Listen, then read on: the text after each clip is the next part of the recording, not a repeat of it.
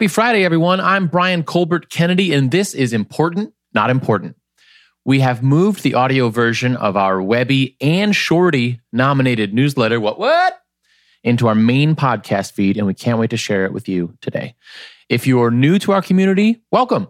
Our newsletter pairs the most vital science news of the week with specific data driven action steps that you can take to fight for a better future for everyone.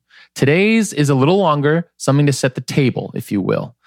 You can get your newsletter in your inbox at important.important.com or from now on, listen to it right here. Okay, here's what happened this week.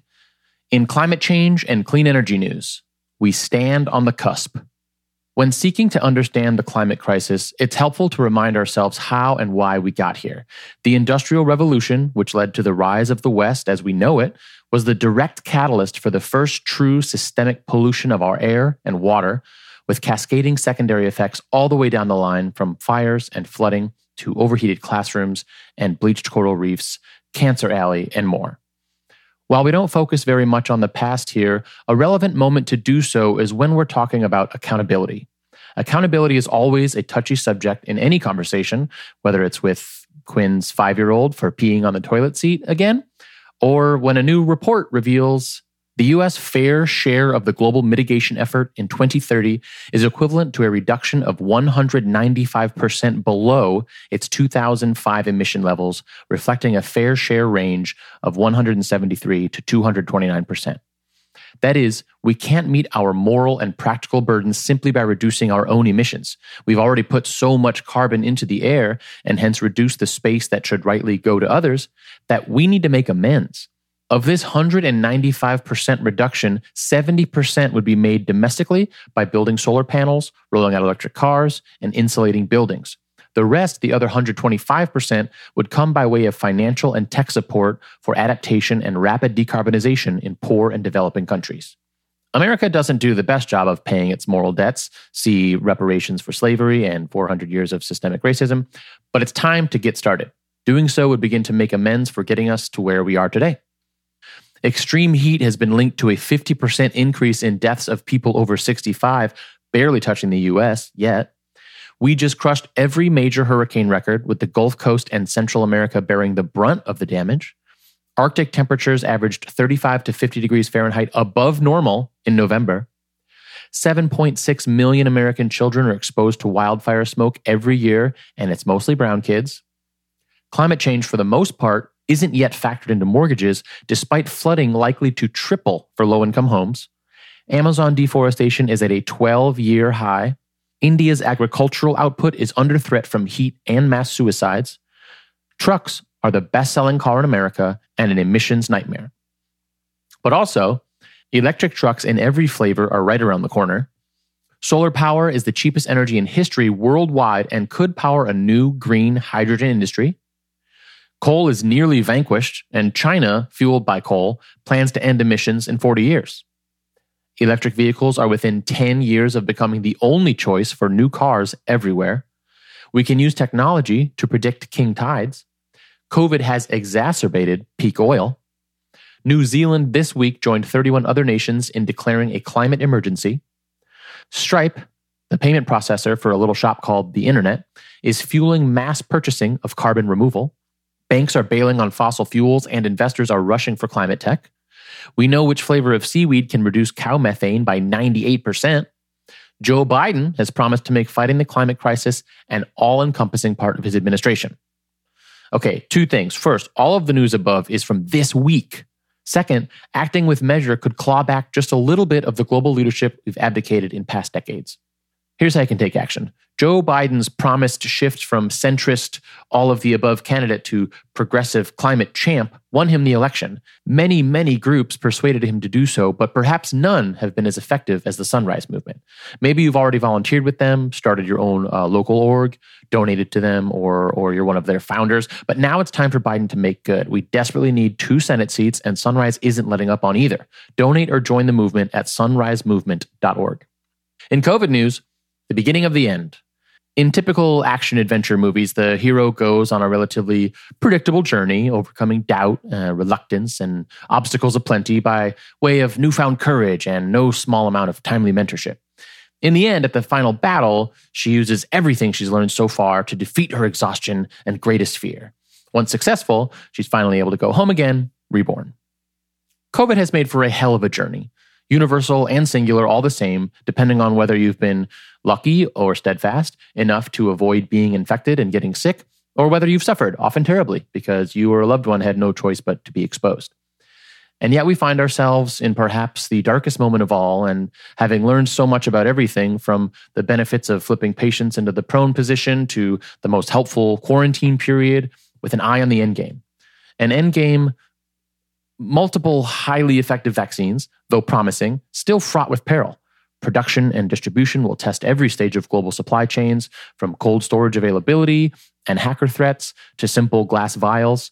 Young children are, to date, inexplicably not the mass transmitters that they are of other respiratory viruses, enabling schools to open mostly safely for them, but less so for their teachers and support staff.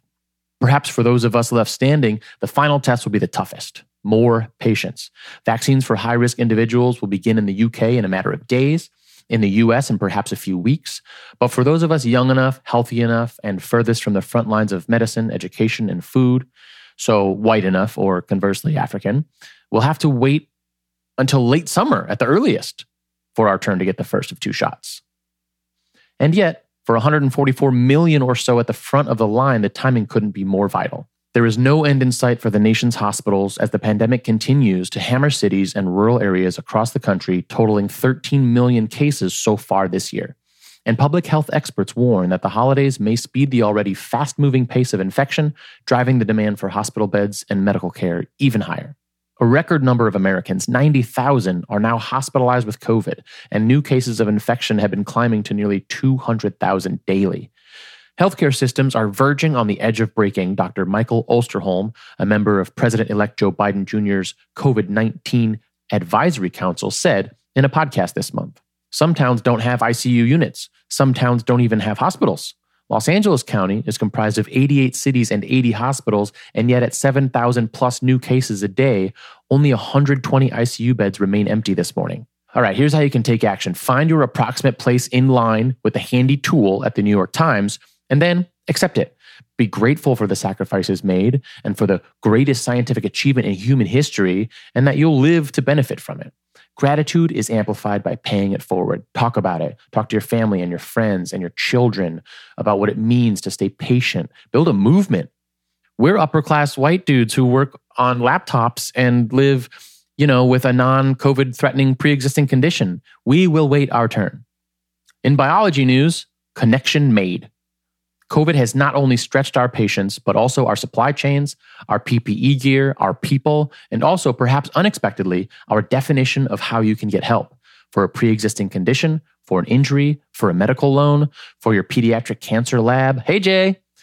If 2020 means peak Facebook is destroying the shared common ground that is factual information, 2020 also means that we're damn lucky this pandemic didn't hit 10 years ago when so many of the tools of telehealth decentralized money sharing, and data storage and analytics flat out weren't ready for prime time. Here's another thing we couldn't do 10 years ago, but it's so, so important to remember myriad ways that science and scientists are improving our lives. An artificial intelligence network developed by Google AI offshoot DeepMind has made a gargantuan leap in solving one of biology's grandest challenges determining a protein's 3D shape from its amino acid sequence. I know. The ability to accurately predict protein structures from their amino acid sequence would be a huge boon to life sciences and medicine. It would vastly accelerate efforts to understand the building blocks of cells and enable quicker and more advanced drug discovery. You won't see the results of this advance tomorrow, but many may, and soon. Former podcast and computational biologist Mohammed AlQuraishi said, It's a breakthrough of the first order, certainly one of the most significant scientific results of my lifetime. Damn. All right, here's how you can take action. So many excellent nonprofits have suffered huge financial losses in 2020, and right when we're on the cusp of breakthroughs. You can help support further cutting edge pediatric cancer research by supporting one of our favorites, Alex's Lemonade Stand, in the link in the newsletter. Check out our moving conversation with their co founder and a, and a more nerdy but also teary convo with two of their leading scientists, all in the newsletter, all on the website. Get it. In food and water news, you have to start with the basics.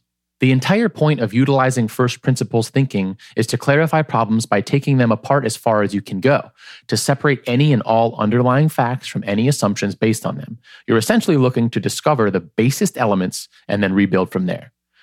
You're a smart, curious person. You're a part of our community. I don't have to explain the following facts to you, but I also shouldn't have to explain them to anyone. Food, water, and air are the three human necessities. Even Mitch McConnell can't deny these things. These are facts that we can agree on because we have to. You can see that maybe the problem at hand does not actually have to exist. Having established these things, shouldn't it make sense that all humans then deserve, no questions asked, clean air and water and food? Is this so fucking difficult a thing to make a thing? Is it so difficult to see that all of these things are connected?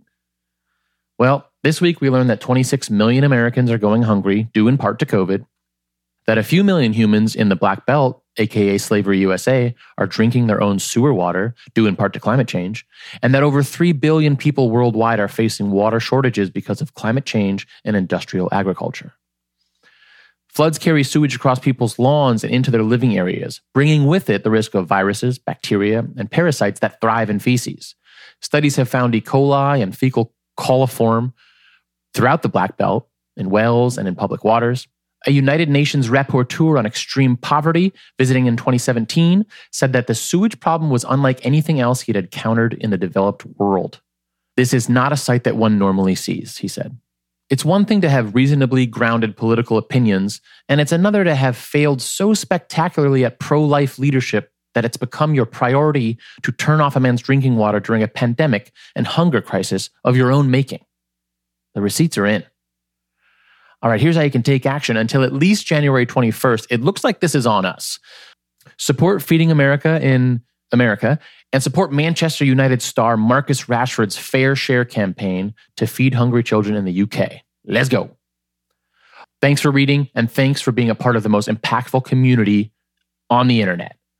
Okay, that's it for this week. To go deeper on any of the news or to find your action steps, just go to important.important.com slash newsletter. Thank you so much, as always, for being a part of our community, and thank you for giving a shit. Have a great weekend.